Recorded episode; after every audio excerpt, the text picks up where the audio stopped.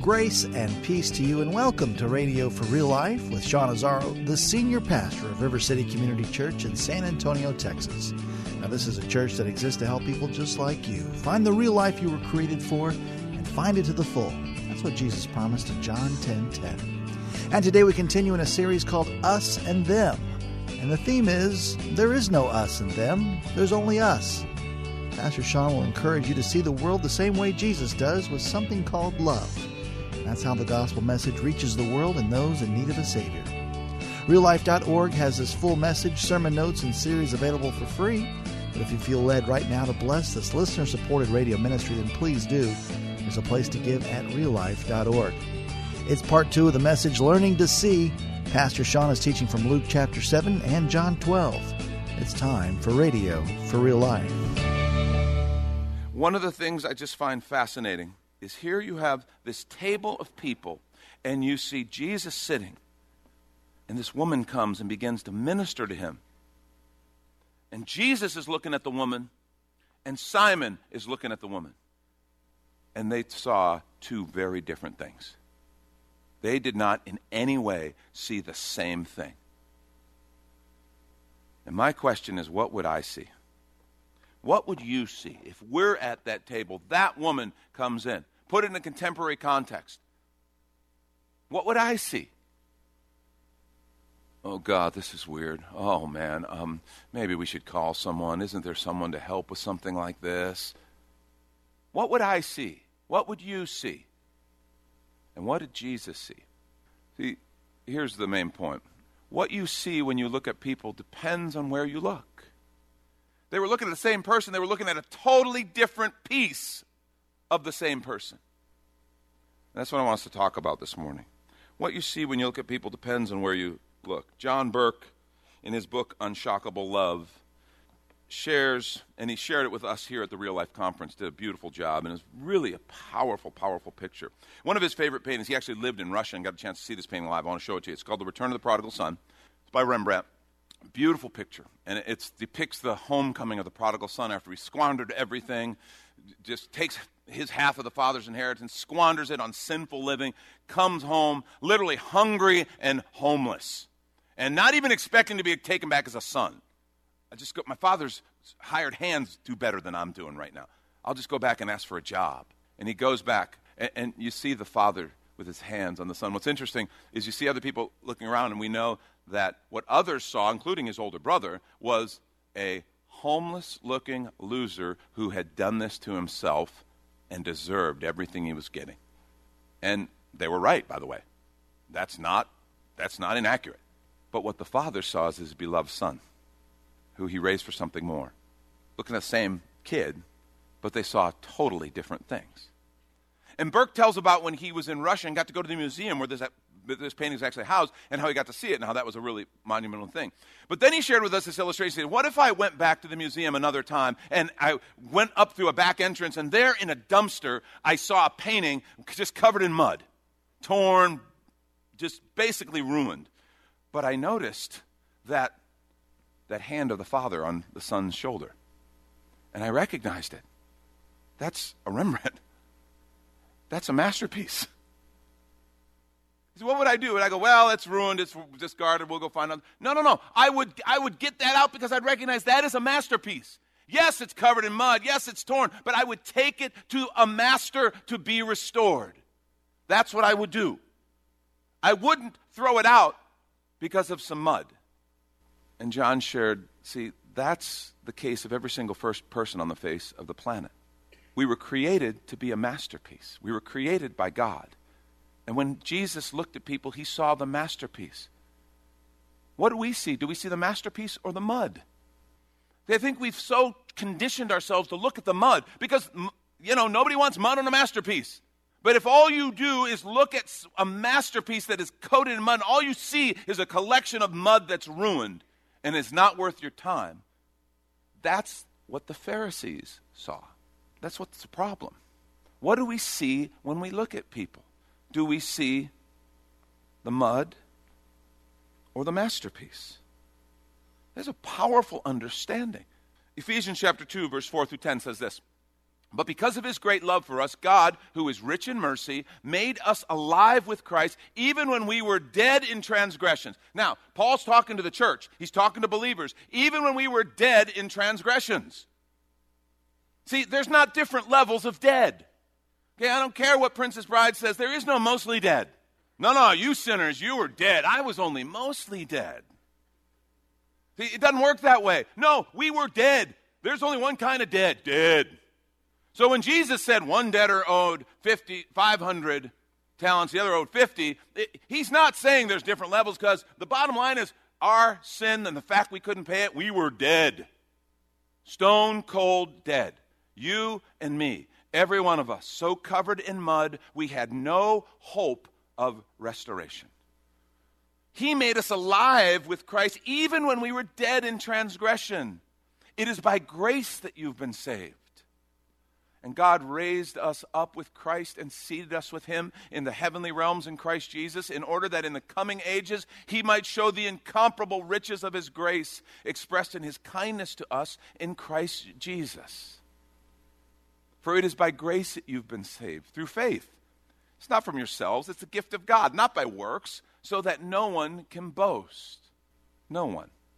And look at this. For we are God's handiwork, created in Christ Jesus to do good works, which God prepared in advance for us to do. What I find compelling here is the New Living Translation translate this word, this word masterpiece, and that's a good translation.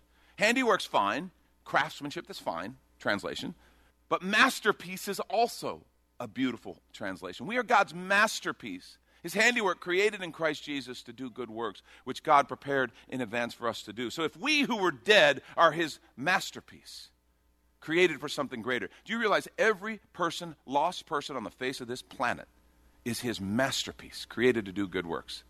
And right now, the sin, the the the, the, the mud or the stain of sin and brokenness is covering them and keeping them from what God created them from, just like it was for you and I. Exact same thing. As we think about that, I want to ask three questions. Really important questions. Here's the first question. I want you to write these down. Do I see people like Jesus sees people? What do I see when I look at people? What do I see? Because the answer to this is I know far too often what I see first is the mud. Now, understand something. Jesus, Jesus sees sin. He hates sin because it kills the people he loves. It mars the masterpiece. But everything you see in the Gospels and how Jesus talked to people, in this particular case, he didn't bring up her sin. This is something that really bothers the Pharisees among us. Over and over again. It's like, Jesus, when are you going to blast them on their sin so that they'll straighten up? Oh, Jesus understood the hurt and the pain of sin. And he actually was willing to go to the ultimate lengths to pay the penalty for that sin in giving his life. But everything, every conversation says he saw first what this person was created to be. He didn't just look at what they were. He looked at what God had intended for them to be. Do I see people like that? Do I look at people and I see the offense of their sin? Do I look at people and I see their political opposition or their, their screamings and rantings at me, their criticisms against the church, their attacks on Chick-fil-A, which is almost unforgivable, I will agree. Have you tasted the Chick-fil-A sauce? Mmm, have some church.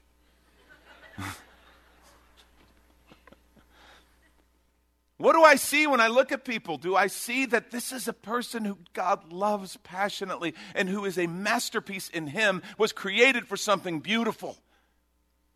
Or is my first blush at, oh, God, look at that sin?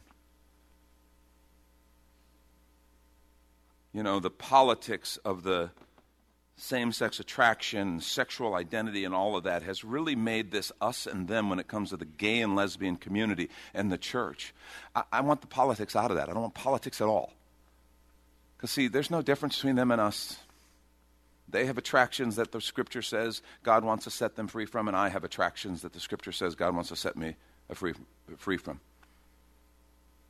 You know, I, it's just, we are sinners. Left to my own devices apart from Jesus, left to following my flesh, I will do things that hurt the heart of God and hurt other people and hurt myself, just like they will. I don't want us and them anymore. I just want us. And that's the truth. Our, our, but, but here's the thing. Before that can happen, we have to learn to look at people the way Jesus did. I don't think a lesbian walks up to Jesus and Jesus goes, ooh, a lesbian. Hmm. Well, sister. I think Jesus sees someone who he loves and who Father loves. I think Jesus sees the masterpiece and he wants to make that person whole. Can we have the eyes of Jesus? What do I see when I look at broken people? He obviously saw them as worth his highest investment and sacrifice, his own life. He always sees sin and takes it seriously, but he saw it for what it was, mud on the masterpiece, not that person's identity. It changed that, the way he saw them changed how he engaged with them. What do you and I see, and how do we engage with people who, just like us, apart from Jesus, are lost and broken and far from God? See, what you see when you look at people depends on where you look. You're looking at the masterpiece, or you're fixated with the mud. And we want to take a quick minute to remind you, you're listening to Radio for Real Life with Pastor Sean Azaro, a listener-supported ministry of River City Community Church, in this message called Learning to See. The series is called Us and Them, which is available right now on the sermon page at real life dot org. And if you've been blessed by this teaching and ministry, please let us know with a quick note at real life dot org. Or even better, your financial gift helps this radio ministry encourage others. Find the Give tab at real life dot org. And if you'd like to visit River City Community Church, here's your invitation from Pastor Sean. Do you ever look at your life and feel like you were made for something more? Jesus made a simple statement. The thief comes to steal, kill, and destroy, but I came to give you abundant life, real life. I talk to a lot of people, and many seem to feel like they're settling for a whole lot less. Hi, I'm Sean Azaro, pastor of River City Community Church, and we are so convinced that we were made for something better. We call ourselves a church for real life. I'd like to invite you to join us for one of our weekend gatherings, which are an exciting and artistic blend of music, reflection, and practical insights, all designed to explore the life that God meant for us. River City is located a mile and a half outside of Loop sixteen oh four on Lookout Road across from Retama Park. Service times are Saturday at five p.m. and Sunday at nine thirty and eleven fifteen a.m. River City is a church for real life, so our home on the web is real life dot org. To find out more, visit us online at real life dot org. God created you for something very special.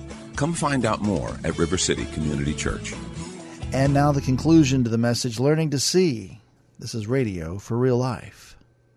Second thing, do people see in me what they saw in Jesus? This is really interesting. This is very convicting. Do people, lost people, broken people, sinful people, gay people, whatever people you want to name or talk to, do they see in my eyes what they saw, what people saw in Jesus' eyes? Because, see, I, I believe there's a reason sinful people were drawn to him, because he could, they could tell he was for them, and they could tell that he loved them. They could tell. They could look and see, he loves me. And what's interesting, they all knew they were sinners. That's why they came to him. He never had to tell them. They came to him mostly because they knew they were sinners and they needed restoration, they needed forgiveness. And what they saw was that he loved them. You know the story of the rich young ruler, a um, young man we're told is wealthy and comes to Jesus, how can I have inherit eternal life? And Jesus says, well, you know the commandments. He's setting this kid up. He's, and Jesus lists some commandments, and he lists specific commandments. He doesn't list the first ones where it says no other gods before me, no idols, anything like that. He specifically lists kind of the how we treat one another and murder, lying, covetousness, that sort of thing. He lists those kind of human interaction commandments, which are very important, but he, he intentionally doesn't say the others. And the young man says, honestly, well, let me read it for you. Teacher, he declares, all these I've kept since I was a boy. This is Mark chapter ten. All these I've kept since I was a boy. Jesus looked at him, and look at this phrase, and he loved him. He loved him. How did Mark know that? Mark, Mark is probably getting his source from, G, from Peter. How did Peter know that, that Jesus loved him? Because he could see it. Jesus wasn't setting this young man up. He wasn't ready to blast him. He wasn't doing anything like that. He looked at him and he loved him. And then he said, and I can imagine with love and compassion, one thing you lack, Jesus said to this young man. Go sell everything you have and give to the poor, and you'll have treasure in heaven. Then come, follow me. At this, the man's face fell. He went away sad because he had great wealth. And what's interesting is Jesus said, then come, follow me. Um, you do understand, Jesus didn't invite everyone to come and follow him like that at, at that point. A lot of people want to come follow him. He sent them back home. This young man, he literally invited him to come and become part of his disciples. We'd be talking about the thirteen disciples. Wouldn't that be awkward? But this young man turned away because his heart had other attachments that were holding him back from the very thing his heart wanted. But what struck me about that is they looked at him and he loved him. Do you realize the root of our self-image is what we see in the eyes of those most significant in our lives? So much of our self-image comes from what we see of ourselves, the reflection we see back at ourselves in the eyes of those who are closest to us. What do people see when they look through my eyes? Turn the phone off, thank you. Listen to this. There's a book called In the Heart of Soul of Change. In the Heart of Soul of Change, Delivering What Works in Therapy. It's a text for therapists. And the authors contend that four decades of research demonstrates that the most influential factor that changes a person during therapy is the relationship. Listen, how the therapist feels about the client makes the biggest difference. In over one hundred studies, clients indicated it was not the therapeutic ideas or the techniques that helped the most, but the feeling of warmth, empathy, and genuine relationship that made the greatest impact on a person's behavioral change and life outlook. That makes perfect sense, doesn't it? We're intuitive beings. We, we can hang around someone and figure out, do they like me? Do they approve of me? Are they for me? And those are the people we're drawn to. I want to hang around with people who, who like me, who see potential in me, who enjoy being around me. If I, all I see from people is, well, you need to change this, you need to change this, you need to change this. If all I see is judgment and condemnation, I'm going to be repulsed, and that's why sinners were repelled by the Pharisees. And they were drawn to Jesus because of what they saw of themselves in his eyes. You want to be someone who's a people magnet? Be someone who believes in people and sees the masterpiece. That doesn't mean you're ignoring the mud. It just means the mud is incidental to the masterpiece, to what God created them to be. What God's intention for them is, what his heart for them is. It's fascinating. We understand that Jesus hates sin because it kills those he loves. But people, sinful people, didn't feel judged by Jesus. I imagine self-righteous people, self-righteous people kind of went away from Jesus with some bruises because he was pretty hard on self-righteousness. But sinful people who knew they were sinners, never felt judged by Jesus. He didn't reflect that. In fact, remember what he said in Matthew seven? We talked about it last week. Judge not, lest you be judged. We talked about the illustration he used. How can you remove the speck from someone else's eye when you got a beam in your own? Well, do you know Jesus said multiple times this kind of fact that even he didn't come to judge? John eight, fifteen and sixteen. You judge by human standards. I pass judgment on no one. And then he goes on, and you're like, wait a minute, isn't it double speak? But if I do judge, my decisions are true because I'm not alone. Oh, I stand with the Father who sent me. Father is ultimately the judge. But Jesus says, I, I, I don't. He says, if anyone hears my words, this is John twelve, forty-seven through fifty. If anyone hears my words but does not keep them, I do not judge that person. For I did not come to judge the world, but to save the world. That reminds me of what Jesus said in John chapter three. The Son of Man didn't come to condemn the world, but that the world through him might be saved. He didn't come to judge, but to save. There is a judge for the one who rejects me and does not accept my words. The very words I've spoken will condemn them at the last day. For I didn't speak on my own, but the Father, there it is again, who sent me, commanded me to say all that I have spoken. I know that his commandment leads to eternal life, so whatever I say is just what the Father has told me to say. Even Jesus Christ was submitted and said, I didn't come to judge. Do you think Jesus was qualified? You remember when he told the, the religious leaders who had brought the adulterous woman, let him who's without sin cast the first stone? Has it ever occurred to you Jesus could have? And yet he said to the woman, I, I don't condemn you. It's not our job to convict and judge. And, and uh, guys, for a lot of us, this is a bit of a paradigm shift. But it's not our job. John sixteen, eight through six. Look whose job it is. He's, Jesus is speaking. He's talking about the Holy Spirit. It says, when he comes, he will convict the world concerning sin, righteousness, and judgment. Concerning sin, because they do not believe in me. Concerning righteousness, because I go to the Father and you'll see me no longer. Concerning judgment, because the ruler of this world is judged. It's the Holy Spirit's job to convict. And let me ask you, do you think the woman at Simon's house knew she was lost and in sin and needed forgiveness? Any doubt? I, I want you to understand, most people, most people in their heart of hearts understand. I think lost people, when being honest, know they are broken and that something is wrong, and we should be very careful about getting too caught up in the facade. We can all put up a f- facade, but in our heart of hearts, we know there's brokenness and sin, and we need a Savior. Not everybody turns to him. Not everybody receives that. Not everyone accepts the gift that Jesus offers. But I think internally we all know something's wrong, no matter how much of a happy face we may put on. Be careful about believing the press reports. And just understand, the Holy Spirit is calling and convicting every single person on the face of the planet. They have that voice that says there's something more, you were made for something more, and your sin is going to kill you. We call it our conscience. There's something far more than just a conscience at work. There is the Holy Spirit speaking. Do people see Jesus when they look in my eyes?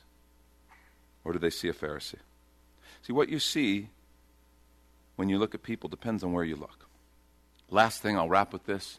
Am I willing to let God remove the mud of the Pharisee from me? Now, that's a tough one. This series, the book we're reading, Unshockable Love, we're reading it together. I just recommend it to you, John Burke's book, great book. It's very convicting. See, the Pharisees were not all bad. You need to understand that. They, they really were very, many were very sincere, trying to preserve the faith. Yes, there were some who were just political and seeking power, but many were very sincere, trying to preserve the faith, and when they persecuted Christians, they thought they were serving God. The Apostle Paul was a great example of that. There was a sincerity, but it was a totally misguided, erroneous sincerity. They felt that judging sin was advocating for purity.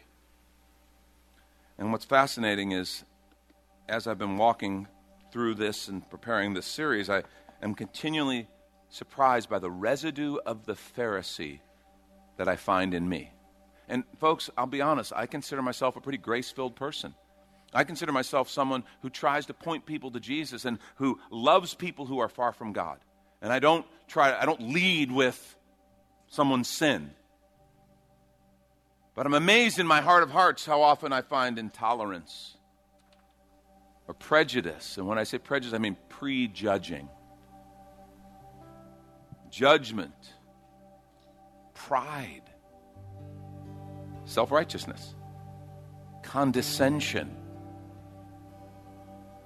God forgive me. Are we willing to have the Holy Spirit remove the mud of the Pharisee from us so that we can be the masterpiece that God intended for us to be, so that we begin to see people the way Jesus does? Do you know what's going to happen? God wants to use this fellowship to reach lost people at, at rates we've never seen before. And I think this is a major piece of that puzzle, so to speak. Us learning to see people the way Jesus does. And us becoming so in love with Jesus and so aware of the masterpiece that he created in every single person that people see the love of Jesus when they see us and when we respond to them and when we interact. No, this doesn't mean we turn a blind eye to sin. This doesn't mean we don't acknowledge what sin is. This just means we understand there's a whole lot more going on than the sin. The sin isn't the point. Removing the sin isn't the point. The masterpiece is the point. And underneath the most sinful, broken, vile, offensive person you might meet, there's a masterpiece that God loves and gave his life for, and that he created for something amazing. How will it change my interaction with lost people when I see what God sees in them, and that is reflected through my responses and my ministry and my love and my service? That's Pastor Sean Azaro. You've been listening to Radio for Real Life, and if you'd like to hear this full message in the series Us and Them, it's available right now on demand at real life dot org. And there, if you're able to bless back, your financial gift helps this radio ministry continue and bless others. Again, look for the Give tab at real life dot org. But of course, you're invited to visit and join us at River City Community Church, located on Lookout Road right behind Retama Park, with service times on Saturday nights at five and Sunday mornings at nine thirty and eleven fifteen. If you'd like to call the church, the number is two one zero, four nine zero, five two six two. As Radio for Real Life is a ministry of River City Community Church, and we hope you join us again next time for more Real Life.